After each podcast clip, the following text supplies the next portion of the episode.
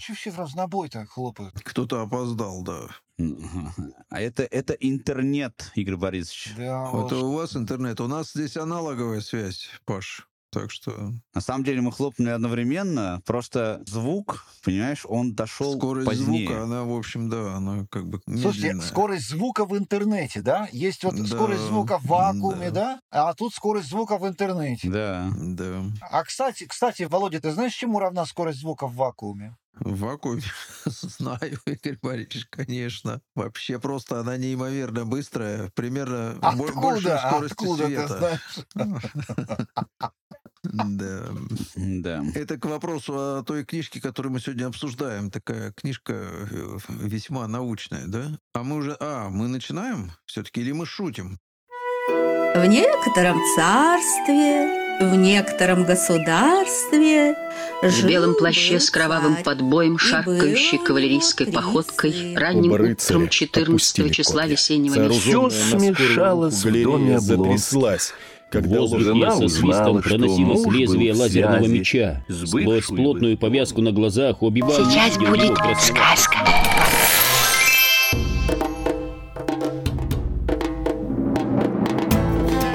Привет, дорогие друзья! Это подкаст «Сундук со сказками», в котором мы... обсуждаем художественную литературу. Сегодня у нас фактически классический состав. Это Владимир Давыденков. Привет, Володя. Да, в подкаст, в котором мы обсуждаем «Сундук». Всем привет. Да, и еще один человек из «Сундука» — Игорь Борисович Порецкий. Здравствуй, Игорь Борисович. Добрый вечер всем. Ну, или добрый день, или доброе утро. А может быть, спокойной ночи. Да, но у нас-то вечер вот в данном случае, поэтому будем считать, что...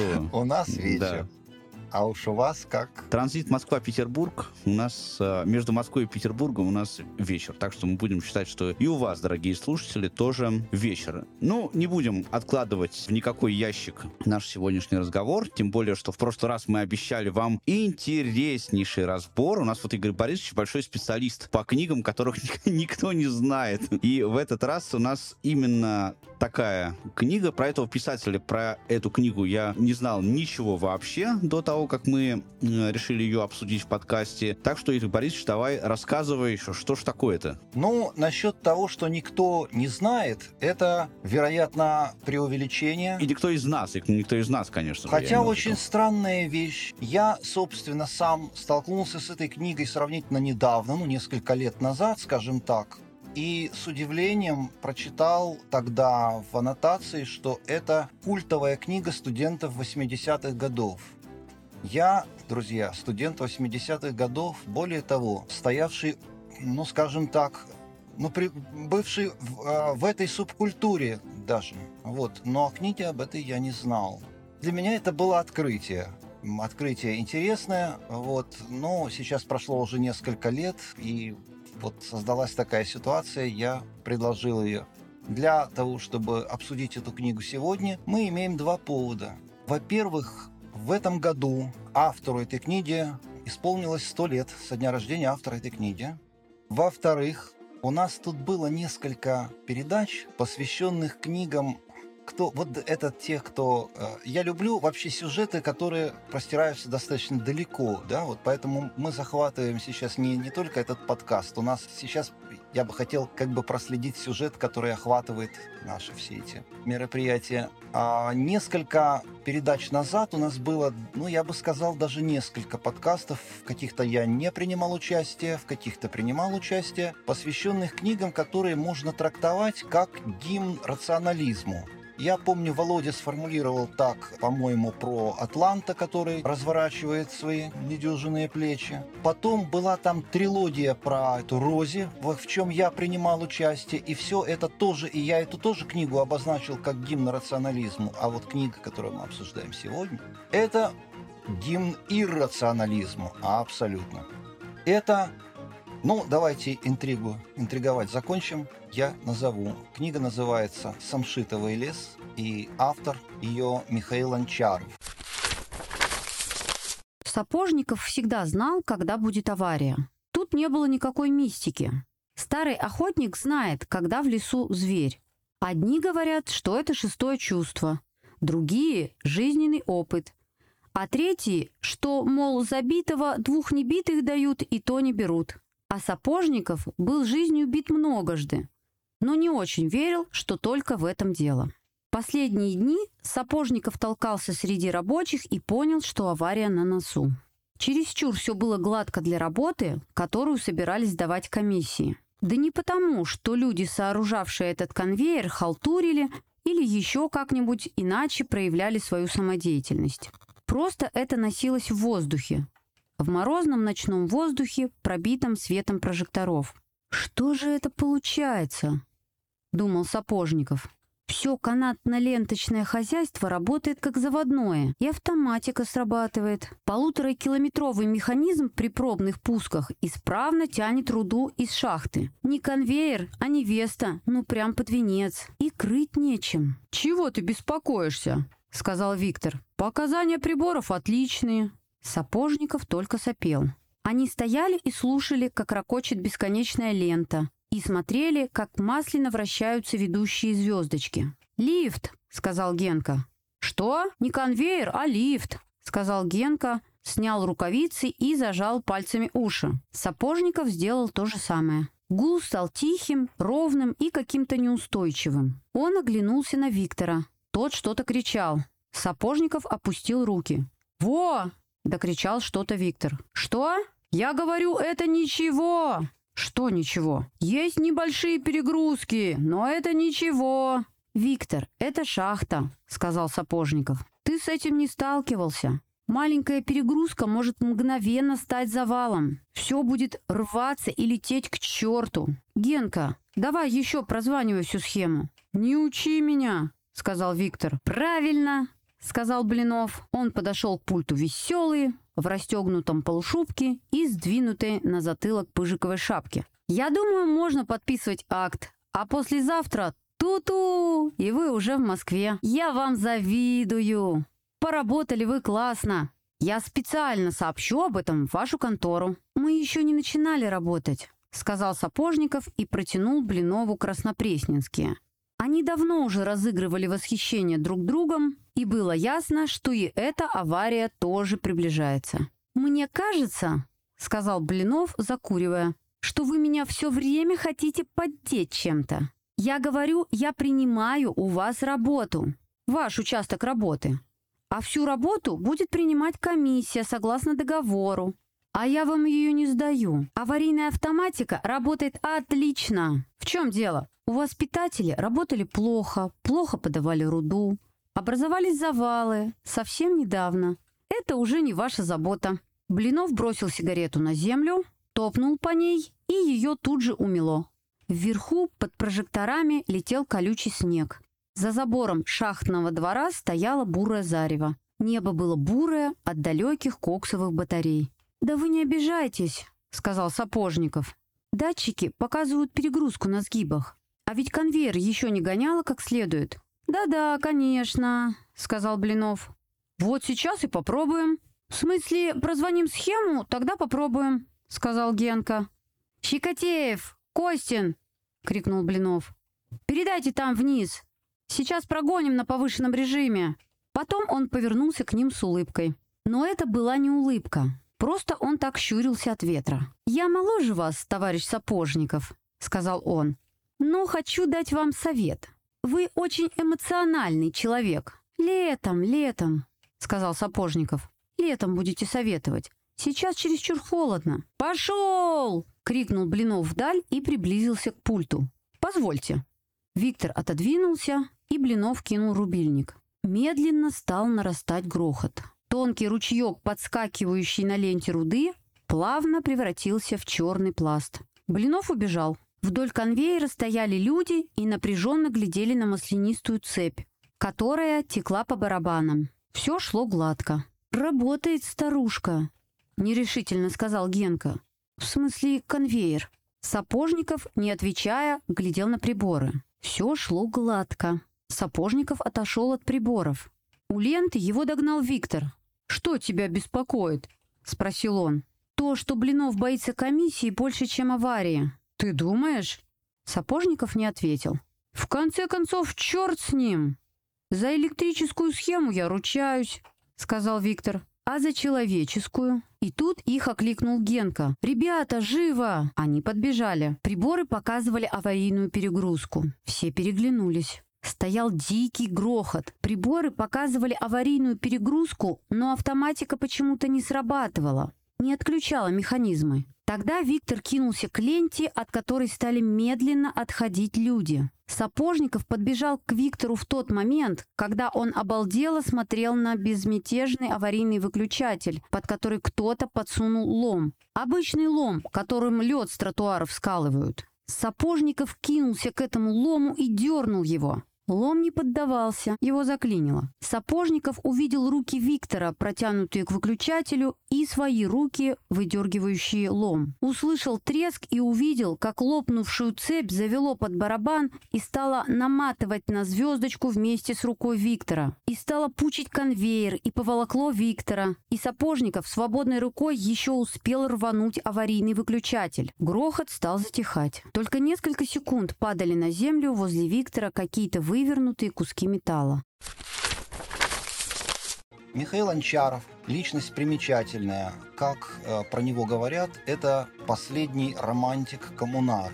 Человек коммунистической эпохи. Он, в общем-то, всю свою жизнь провел в Советском Союзе. Очень разноплановый и разносторонний художник. Он, ну, он и живописец, он и киносценарист известный, он и бард. В общем-то, первый родоначальник этого движения. Высоцкий его считал своим учителем. Он и прозаик. В общем, все на свете. Помнят, наверное, многие, песенка была такая «Стою на полустаночке, в цветастом полушалочке». Это его песня. Хотя она совершенно не характерна для его творчества, как барда, скажем так. Там были другие вещи. Но он очень самобытен. Что касается этой книги. Эта книга, очень значимая книга для него, как я понимаю, книга о... Она о творчестве. Она открывает собой трилогию. Эта книга посвящена творчеству в смысле отношения человека с неживой природой. И она... Ну, ребята сейчас расскажут свои впечатления. Я, наверное, не буду нарушать вот это вот. Мне интересно послушать, что они скажут.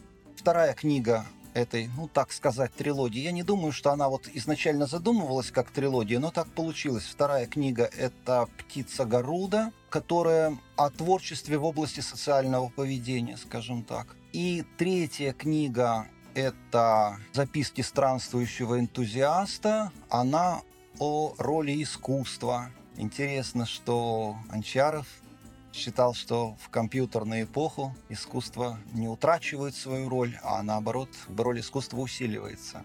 Ну, хотя он компьютерную эпоху, вот в нашем нынешнем понимании, он застал только в самом-самом начале.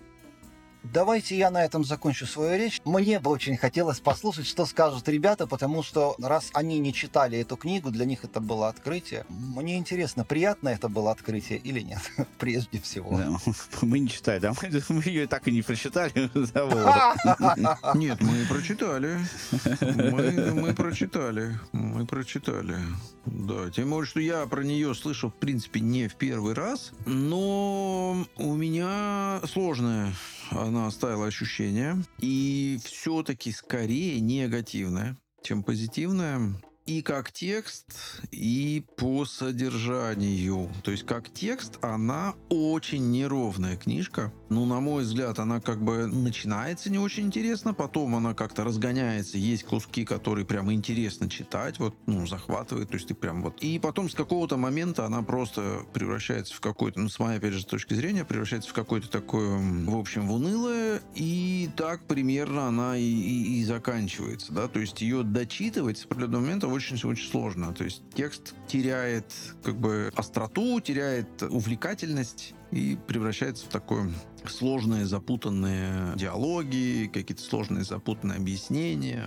Вот, что мне в книжке понравилось. Ну, во-первых, вообще говоря, она, опять же, ну, она неровная, но у нее язык мне напомнил Платонова. Вот как неудивительно. Я вообще всегда считал, что Платона невозможно повторить. Я так думал, да, что это как просто нереально, что это, ну, вот, как бы есть Платонов и все остальные. А здесь вот какая-то ритмика такая текста, и ритмика, она очень как-то меня вот туда отозвалась. А поскольку я люблю платоновский вот этот стиль, да, то мне, опять же, какое-то время было вот интересно в этом находиться, в этом вариться. Но второй момент тоже, что, в принципе, любопытно, это действительно гимн иррационализму, но, к сожалению, это даже гимн не иррационализму, а такой гимн графоманству от науки, что ли, да. Это какой-то гимн болтологии, с моей точки зрения, да, потому что, в общем-то, книга про то, что то, ну, нет как бы научных знаний, да, есть некоторый набор там условных фактов,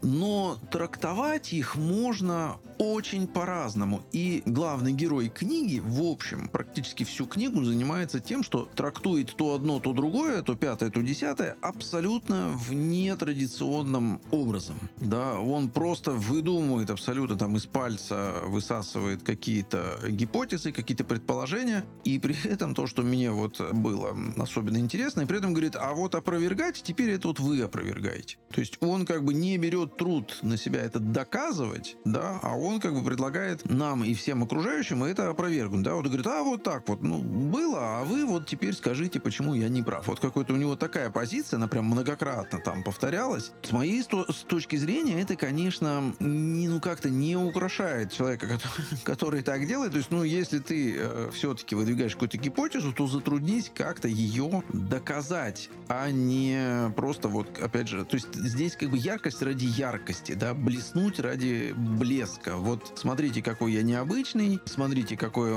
у меня интересное мышление, а что я при этом выдумываю, ну, в общем, это уже не так важно. И это, конечно, ну, как сказать, если на этом строить литературу, то это, наверное, хорошо. Вот такой полет фантазии безграничный, да, но там обосновывается как бы некая, то есть там подразумевается некая научность этого всего, да, что вот так, как бы, он призывает всех так думать и так поступать в науке, да, а вот давайте отбросим все, так сказать, прошлое, да, и все клише там и все, и будем свободно, значит, летать. Причем, опять же, я понимаю, что, наверное, серьезные открытия, они, конечно, так и делаются, да, прорывные, потому что, ну, невозможно, если все все знают, то, как бы, все бы тогда бы и открыли что-то, да. Понятно, что открывает что-то человек, который перешагивает за грань. Но, к сожалению, вот Анчаров, или, по крайней мере, его главный герой, они подразумевают, что даже и знать, в общем-то, не обязательно. То есть они основывают, как он предлагает, основывать свои размышления не на знаниях, потому что, ну, как бы, вот как у него прям цитата такая, да, что, ну, как бы, знание – это чужой опыт. И это как бы, ну вот, ну зачем вам, типа, чужой опыт, да? Будьте как дети. Вот возьмите и фантазируйте, и все. Ну, вплоть до того, что, ну, в принципе, даже к образованию он сначала вроде как, опять же, книжка очень неровная. И вначале он как-то даже про образование, значит, говорит, что да-да-да, это хорошо, и это вроде как надо, и все. Но заканчивает тем, что вот образование, это как бы, это все чужое, это все наносное, это все кто-то вам кладет в голову, а значит, это плохо. Ну, с моей точки зрения, конечно, это абсурдно, это, ну, очень странно выглядит. И, ну, и как бы все вот сводится к тому, что, ну, как бы надо не знать, а вот интуировать, да, как бы верить во что. Вот как бы, ну, вот он верит в то, что Атлантида была. И он все факты, которые как бы хоть как-то к этому можно привязать, он к этому привязывает.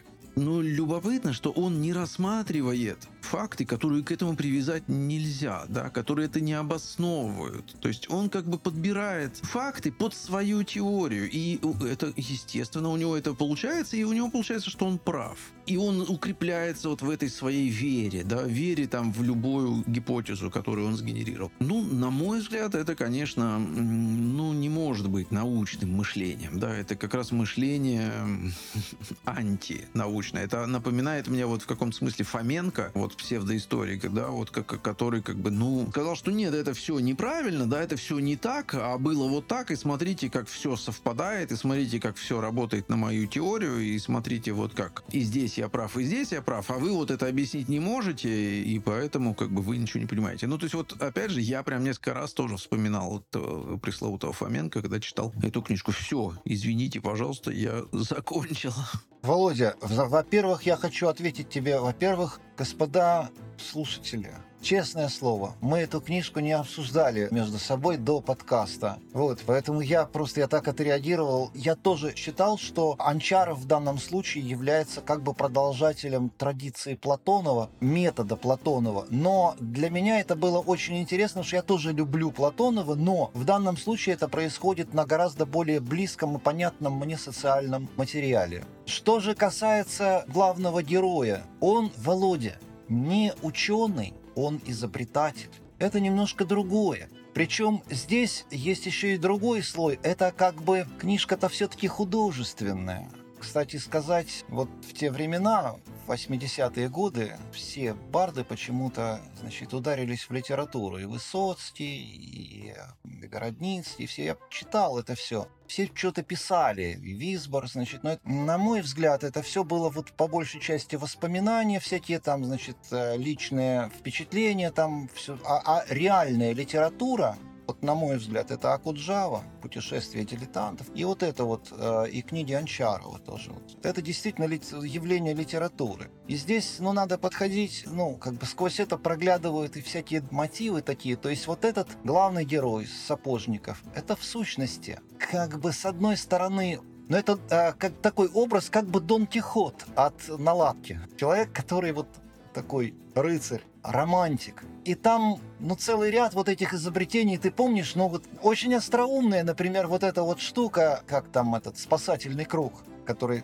Остроумная ведь идея. Да, я помню. Это, это интересно. Если бы он ограничился изобретением, понимаешь? А он почему-то полез в науку, причем в разную. Он полез везде. И здесь дело даже не в том, что можно воспринимать это как гимн такому дилетантизму. Но здесь, наверное, не это. А здесь, наверное, ну, очень трудно отрешиться от каких-то, ну, от каких-то штампов, от каких-то, я не знаю, таких истин, которые мы впитали, считаем уже истинами, которые нельзя подвергать сомнению. То есть вот освободиться от груза стереотипов очень трудно. А главному герою это каким-то образом в целом ряде случаев великолепно совершенно удается. Вечером лампы в классе зажигали над учительским столом только, а остальные не зажигали. За окном городская ночь с огоньками, а в классе полутьма. Мать с Сапожниковым на одной парте, Шишкин с отцом на другой. «Сапожников», — сказала завуч, — «объясни, почему ты ударил Шишкина ногой?» «Он сам знает», — сказал Сапожников. «Пусть попросит прощения». «Прощения?» — рявкнул отец Шишкина. «Прощения? Его ударили, а ему еще и прощения просить?» «Родители, будьте добры, снимите головные уборы», — сказала завуч. Мать сняла платок, отец Шишкина — кепку. «Мальчик», — сказал отец Шишкина, — «кто ты такой? Может быть, ты фон Барон? Фон Баронов мы еще в двадцать первом в Анапе утопили. Почему сын рабочего человека должен у тебя прощения просить? А? Не у меня, сказал Сапожников. А у кого же? Спросила завуч. У хлеба, сказал Сапожников. Как можно у хлеба прощения просить? Сказала завуч. Дикость какая-то. Он у вас нормальный ребенок? «У кого?» — спросил отец Шишкина. «Это его бабушка приучила», — сказала мама. «Он не виноват. Когда хлеб падал на землю, она велела его поднять, поцеловать и попросить у него прощения. Он так привык, он не виноват». «Мальчик», — сказал отец Шишкина, — «у тебя хлеб с собой?» «Ага», — сказал Сапожников. «Дай-ка сюда», — сказал отец Шишкина. И разделил на две половинки. Снаружи ссохшиеся, а внутри еще влажные. «Васька, ешь!» — сказал отец Шишкину. «Перестаньте!» — вскрикнула завуч. «Не буду», — сказал Шишкин. «Не будешь, в глотку вобью», — сказал отец Шишкина. «Ешь». Шишкин зарыдал и стал есть хлеб. «Перестаньте мучить ребенка», — сказала завуч. «Вы извините, товарищ завуч», — сказал отец Шишкина. «Он у вас отучился и ушел, а мне с ним жить. Он же сухой, черт!» Давясь, сказал Шишкин. «Ничего, слезами запьешь. Пошли. Спасибо, мальчик», — сказал Сапожникову отец Шишкина, и они вышли. Ну, и ему удается с точки зрения автора, понимаешь, то есть как бы ему удается отказаться от стереотипов, но он не доказывает свою точку зрения и свои гипотезы. Вот в чем, на мой взгляд, жирный минус. То есть... А здесь не нужно, не нужно. Зачем доказывать? Книжка-то не об этом. Потому что ты идешь в науку, потому что ты начинаешь копаться в научных фактах. Эта книжка не о науке. И, и герой, он, в общем-то, он просто предлагает, он предлагает варианты, которые могут получиться при условии освобождения от стереотипов. И ведь это же не единственный мотив. В этой книге, кстати, переплавился его военный опыт какой-то. Он же ведь воевал. Да, там очень интересные страницы, вот это военные кусочки, действительно, да, да, да. Их очень интересно читать, да. Ну и другое, там, там много вот таких вот моментов. Он, вот этот свежий взгляд, такой первозданный, он не только ведь в области техники там проявляется. Вот если бы он проявлялся только в той области, в которой он специалист, да, и, и в которой это, возможно, и есть ключевой талант его, да, то было бы все прекрасно. Он почему-то начинает этот метод распространять на все, и опять же, причем вот с моей точки зрения, что странно, что он, предлагая решение, он говорит: а я вот как бы выдумал, а доказываете теперь вы. Вот идите, типа, и проверяйте. И как бы Анчаров, он действительно, он в книжке несколько раз прям делает такое: а вот смотрите, а вот он ведь был прав. Вот он как бы сказал вот эту вот, типа, ересь, да, поначалу. Но он же ведь оказался прав. Бинго, да, он победил, ура. Нередко так оказывается, да. Это никогда так не оказывается. То есть почему? Оказывается так, что ты выдумываешь, а потом ты проверяешь. И либо ты прав, либо ты продолжаешь дальше выдумывать. И так, как мне кажется, да, человечество идет шаг за шагом. Но это не то, что кто-то предложил Ньютону, а Ньютон потом такой сел и, значит, написал, да, и проверил чью-то, значит, гениальную догадку. Или там Эйнштейн, да, или, или тьма тьмущая людей. Ну, то есть они выходят за рамки, но они их же и описывают. Эйнштейн здесь лучше подходит. И, кстати, Эйнштейн тоже не... так сказать, не избежал, скажем так, ошибок. Так естественно, а как их можно избежать? Но он сам их как бы сгенерировал, сам проверил и сам пошел дальше. Так так это и делается, а не то, что как бы вот смотрите, я придумал, а вы проверяете, прав ли я. Вот, вот это меня немножко смущает. Но Эйнштейн ученый, а этот нет. Вот. А лезет в науку. Это не, это не человек науки, и он не лезет, а лезет в науку. В науку. Да он не лезет в науку, он же не претендует ни на что, он просто рассуждает, пытается рассуждать и в своих рассуждениях выйти за рамки стереотипов. Но мы, Володя, с тобой сейчас ну, будем спорить. Да, мы сейчас вот, уже будем а... повторяться, да. Вот давай Пашу еще подключим а Паша, к этому да, разговору. Он, а он будет, он будет молчать сразу такая. Да.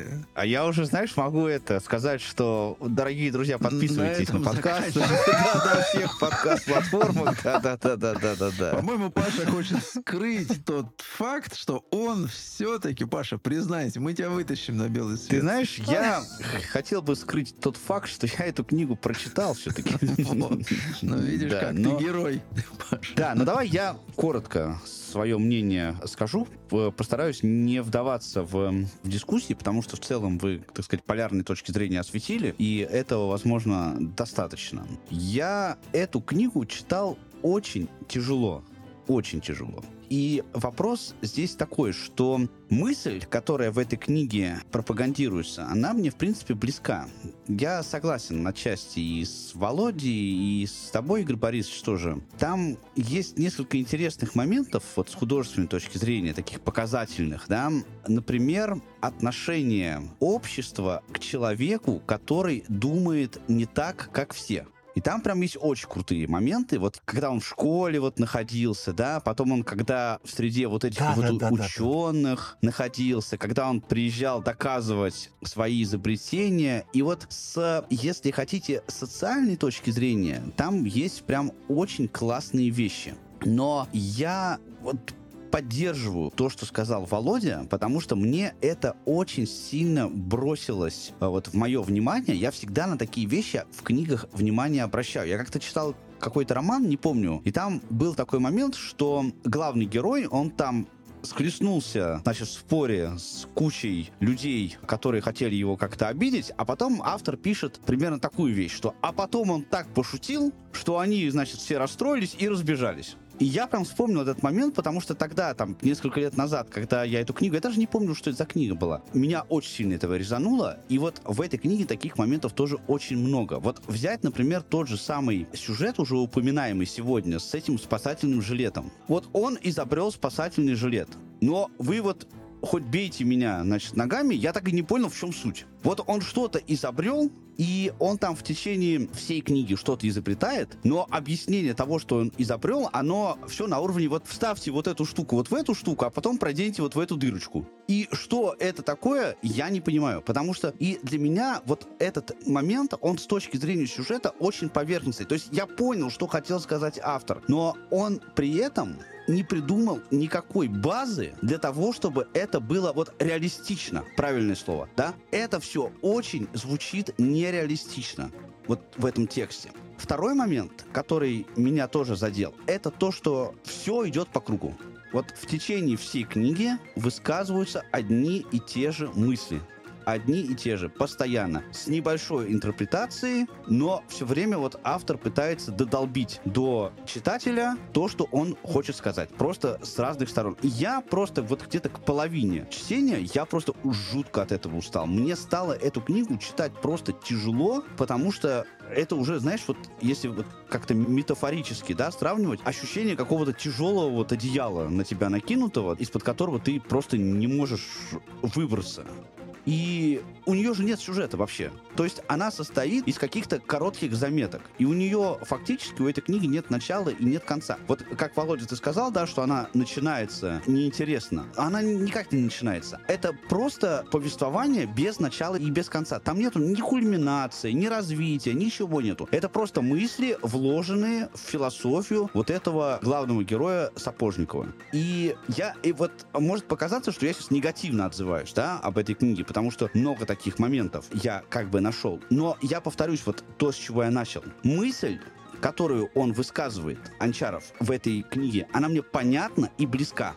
Я понял, что он хотел сказать. Но то, как он это сказал, это у меня вызвало как раз вот не очень хорошие эмоции. Но там этот иррационализм, я же не зря сказал, что гимн иррационализму, этот иррационализм выражается даже и в структуре текста. Текст тоже построен вот так вот специфически, то есть это вот постоянные вот эти, то есть, то есть нету прямой линии повествования. Она вся жизнь такая, она не подчиняется простым линейным законам, но в представлении Анчарова надо как-то вот, надо выходить за рамки этих простых линейных зависимостей каких-то и простых линейных построений, и оно вот все вот, вот так вот. Не знаю, мне было читать интересно все это на, на протяжении всего текста. Ну, смотри, Игорь Борисович, это опять выход ради выхода, нет? Нет. Что касается спасательного жилета, я, Паш, могу тебе объяснить. Мне было как раз это, мне было абсолютно понятно. Идея простая, и вот она именно до, до гениальности проста, как бы на поверхности. Мне именно вот это вот понравилось. И, по-моему, там все понятно объясняется. Вот я сейчас встряну. Извини, Игорь Борисович. Что там понятно объясняется? Для того, чтобы спасательный жилет надулся и чтобы он держал человека на воде, воздух туда должен поступать под давлением. А в описании этой конструкции, которую привел герой этой книги, да, нужно просто его раскрыть, чтобы одна пластина была больше другой, они растянут между собой ткань, и таким образом, значит, жилет окажется натянутым. Но это бред. С точки зрения физики, это банальный бред. Нет, это не бред. И воздух совершенно не обязан туда поступать под давлением. Важно, чтобы воздух там оказался в достаточном объеме. Вот и все. Под давлением или не под давлением это не играет никакой роли. Вот возьми воздушный шарик, сложенный, в несколько раз сложенный воздушный шарик, и разверни его. Вот воздух там окажется, но шарик не надуется. Вот простой тебе научный эксперимент с этим жилетом. Нет, здесь две стенки его мягкие, а две стенки жесткие, поэтому в данном случае как раз надуется. А достаточный объем воздуха внутри окажется. Все правильно. Там, Паш, подразумевается, как я понимаю, что там некий пружинный эффект сработает. За счет того, что ты как бы вот эта жесткость, она как бы его раскроет, как пружина. Расправляет. Да? И, соответственно, да. Там окажется более разреженный воздух внутри, и, соответственно, воздух снаружи туда попадет. Там какая-то такая... Но это совершенно... Вы вот интересно, что вы прям пустились в это все какие-то описания. Там это не имеет никакого значения. Понимаешь, вот я прошу... Нет, друзья, смотрите, мы в наших вставках сделаем литературных, да, фрагмент вот этот вот с э, жилетом обязательно. Если вот у нас есть среди слушателей те, кто в физике разбирается лучше нас, вы, пожалуйста, в этот момент поясните. Окей, это прекрасное решение, Паша, это прекрасное решение. В библиотеку будешь ходить. Я тебе составлю список книг, которые ты должен обязательно прочесть, сказал учитель, хлюпая по лужам. Нет, список составлять не буду. «Почему ты взял книжку «Деревянные актеры»? Зачем тебе деревянные человечки?» «Там написано, как они устроены». Помолчали. Одни ботинки хлюп-хлюп, другие хлюп-хлюп-хлюп. А в результате идут рядом, и никто никого не обгоняет. Интересно. Кстати, ты можешь рассказать мне весь процесс, который привел тебя к решению с поясом? «А что такое процесс?» – спросил Сапожников. Хлюп-хлюп, хлюп-хлюп-хлюп. Ну, хорошо. Была поставлена задача придумать новый спасательный пояс. «ОСВОД поставил», — сказал Сапожников. «Что поставил? Помолчи. В котором не было бы недостатков пробкового пояса, громоздкости и надувного. Долго надувать, когда человек тонет. Я правильно формулирую?» «Вы правильно формулируете». «Ну и что дальше?» Дальше ты начал читать книги насчет поясов. Зачем? То есть как зачем? Чтобы узнать, что придумали до тебя. А зачем? Ты действительно дефективный. Чтобы прежние выдумки помогли новым. Так ведь никому не помогли, сказал Сапожников. Иначе бы конкурс не объявили. Помолчали. Объявили потому, что осознали ограниченность обоих вариантов. Строго сказал учитель. «Это очень сложно. Это диалектика. Тебе не понять. Мало еще. В каждом явлении есть противоречие. Что такое противоречие, знаешь? Нет? Ну, хоть так. В каждой вещи есть для нас полезная сторона и есть вредная. И так, и так. Понятно? И так, и так. Понятно. Ну и расскажи, как ты придумал свой пояс. Только подробно. Да вы же сами сказали. И так, и так. Ну и что? Ну, надо взять от двух поясов только полезное, а остальное не брать. Ну, а как ты взял? Как? Другие же не взяли? А, вон про что, сказал Сапожников. Хлюп-хлюп, хлюп-хлюп-хлюп. Насколько я понимаю, суть твоей выдумки в следующем. Берутся две гибкие пластины разной длины и прикрепляются к двум стенкам плоского мешка из водонепроницаемой ткани. «Можно из плаща сделать мешок», — сказал Сапожников. «Он резиной покрыт». «Молчи! Получается плоский мешок, где две стенки состоят из гибких пластин. Можно в чемодан положить и ехать на пароходе», — сказал Сапожников.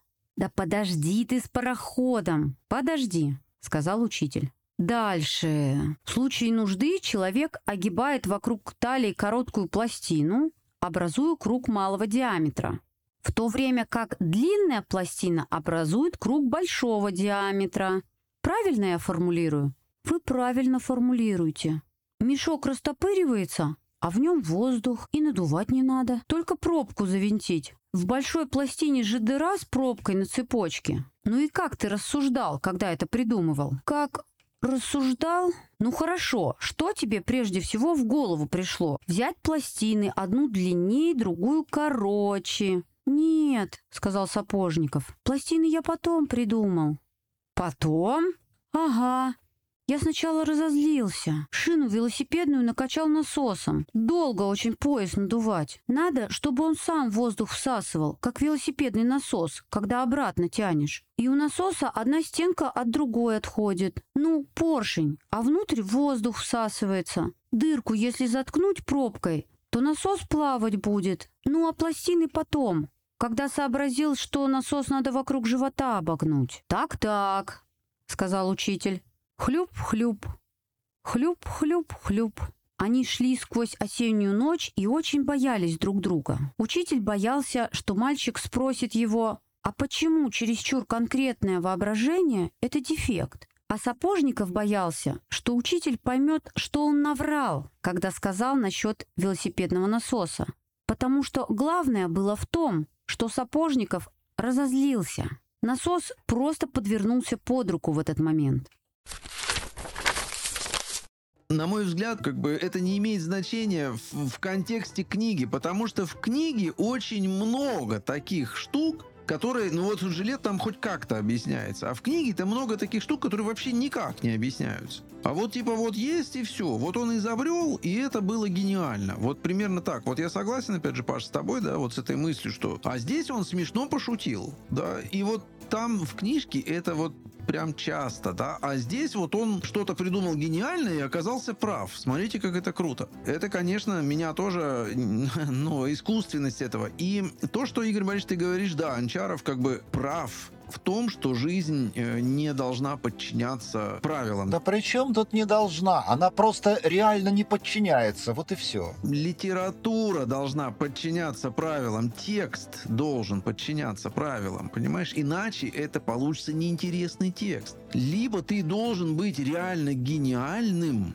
чтобы выйти, опять же, за эти рамки, и было интересно. Ну, так это единицы, и они не требуют обоснования, да. То есть это, ну, как сказать, Эйнштейн придумал совершенно невообразимую вещь, но он ее полностью описал, да. Он привел, так сказать, все точки, как ее проверить, где ее проверить, что с этим сделать. Все. Человечество до сих пор проверяет все его гипотезы. Володя, да? Это не, не научно-популярное, это художественное. Художественное произведение. Ну, совершенно верно. Но мысль-то там в том, что надо вот так. Вот какая там мысль в этой, в этой художественной произведении. С точки зрения решаемой художественной задачи совершенно не обязательно во всех случаях доказывать все и доводить. Конечно. Что, то, то есть как, Конечно. как-то придерживаться определенной научной строгости. Так я не Ты про все время книгу, предъявляешь требования. А про мысль, которая там высказывается. Я не про книгу, а про то, что он берет на щит вот эту мысль, эту идею, что вы должны генерировать как бы все подряд, все, что вам приходит в голову, и вы не обязаны это доказывать. Вот то, что написано в книге. Вот смотрите, как делает Сапожников. Нет, вот он придумал нет, и нет. пошел дальше. Ну, странно ты эту мысль, вот мысль другая. Давай все-таки формулировать иначе. Дело не в том, что ты, придумывая что-то, не обязан это доказывать, а дело в том, что для продуктивного творчества, во всяком случае, очень желательно по возможности стряхнуть с себя гнет стереотипов, привычных. Согласен, вот и все. Абсолютно. Но ты должен знать все, что было перед этим. Вот что Эйнштейн, что Пушкин, да, они знали все, что было до них, прежде чем сделать шаг вперед. Вот у Анчарова этой мысли нету. Наоборот, образование – это чужой опыт, он пишет. Это типа не надо вам. Я все-таки практически уверен, что ни Эйнштейн, ни Пушкин всего не знали. Тут дело не в том, что знали или не знали. Я думаю, что предмет дискуссии, он немножечко лежит в другой плоскости. Я согласен с той мыслью, что это художественная литература, и в художественной литературе автор волен высказываться так, как ему хочется, и придумать то, что ему хочется. Но так или иначе, он всегда должен отталкиваться от каких-то логических построений, да, даже если возьмешь там какую-нибудь забубенную инопланетянскую фантастику, если в ней нет логических построений, тебе эту книгу читать неинтересно, потому что она решена, если хотите, оттенка реальности. Даже в любой фантастике обязательно должна быть реальность. Ну, иначе просто в такой сюжет, ну, его будет просто неинтересно читать. Эта книга, она о вполне реалистичных вещах, но говоря о реалистичных вещах, автор вот этот самый элемент реальности, он его свел как бы к минимуму. То есть он не счел нужным объяснять нам, читателям, логические построения тех вещей, о которых он говорит. Вот мне кажется, в этом проблема. Ну, более того, вообще текст не обязан быть жутко интересным. Мы вот обсуждали гимн рационализму, он, мягко говоря, текст-то тоже там жуткий. Да, вот эти «Атлант расправил плечи», это же читать-то невозможно, эту книжку. Но, тем не менее, читают ее все подряд. Так же, как и Анчарова, слава богу, книжка прожила сорок лет, и мы ее прочитали. Нет, через Володя, сорок это лет, разные да? вещи. Я не читал, конечно, про «Атлантов». Это, вот, не знаю, может быть, там, конечно, действительно читать это невозможно, но Анчаров очень классно читается. Ну, это спорно, что он классно читается. Вот, опять же, с моей классно. точки зрения, он читается кусками. То есть там есть интересные куски. Так это субъективно. Это субъективно. Может быть, кому-то и «Атлант» очень нравится и кажется шедевром. Ну, безусловно. И он нравится там огромному количеству людей. Нет, «Атлант» мне кажется шедевром, но при этом я согласен с Вовой, что написан он так, что просто ты свернешь себе весь мозг. Это, да, но эти две вещи, они прекрасно как бы уживаются друг с другом, ничего страшного нет. Не знаю, мне вот эта книга доставила и художественное наслаждение, текст... Местами он очень хорош, прям вот очень хорош, да. Сам текст классный, вот этот вот, вот этот возврат первичных значений, там, словам, когда вот мы на, на, ну, думаем и возвращаем, собственно, первичный смысл понятиям, словам каким-то. Такие фразы шикарно, ну, я не знаю, поезд лупил к горизонту, ну, как Как сказано, все, тут как бы сразу образ возникает такой яркий, мысли сами интересные, и следить за перипетиями этого текста и интересно, и, в общем-то, там много тем. Там не только техническая тема, вот это вот изобретений и так далее, там интересные и линия вот этих женских образов и так далее, это отдельная тоже стихия, можно и об этом поговорить. Его понимание этого вопроса. Вообще вот эта книга, она как бы квинтэссенция, на мой взгляд, творчества Анчарова. У него есть еще целый ряд книг, но они в большей или меньшей степени перекликаются все-таки с «Самшитовым лесом» в разных аспектах. Где-то, значит, с вот этой линией лирической, где-то с линией военной, где-то с линией вот этой вот технической, где-то еще, ну, в общем... Ну, да, я, я все-таки напоследок для себя, да, она неровная книжка, то, что я уже мысль это произносил, она местами очень интересна, местами очень неинтересна, местами прям там действительно есть и очень интересные образы, и сам вот еще раз вот этот стиль, ритм, да, это тоже, его очень сложно повторить, он уникальный, да, он такой... Но местами она очень сложно читаемая. То есть она неровная, неровная. Вот это как бы очень для меня яркое определение этой книжки. Она неровная. То есть тебе бы хотелось ровную, гладкую, чтобы, в общем, не задумывалась? Мне бы хотелось, чтобы она была интересная вся,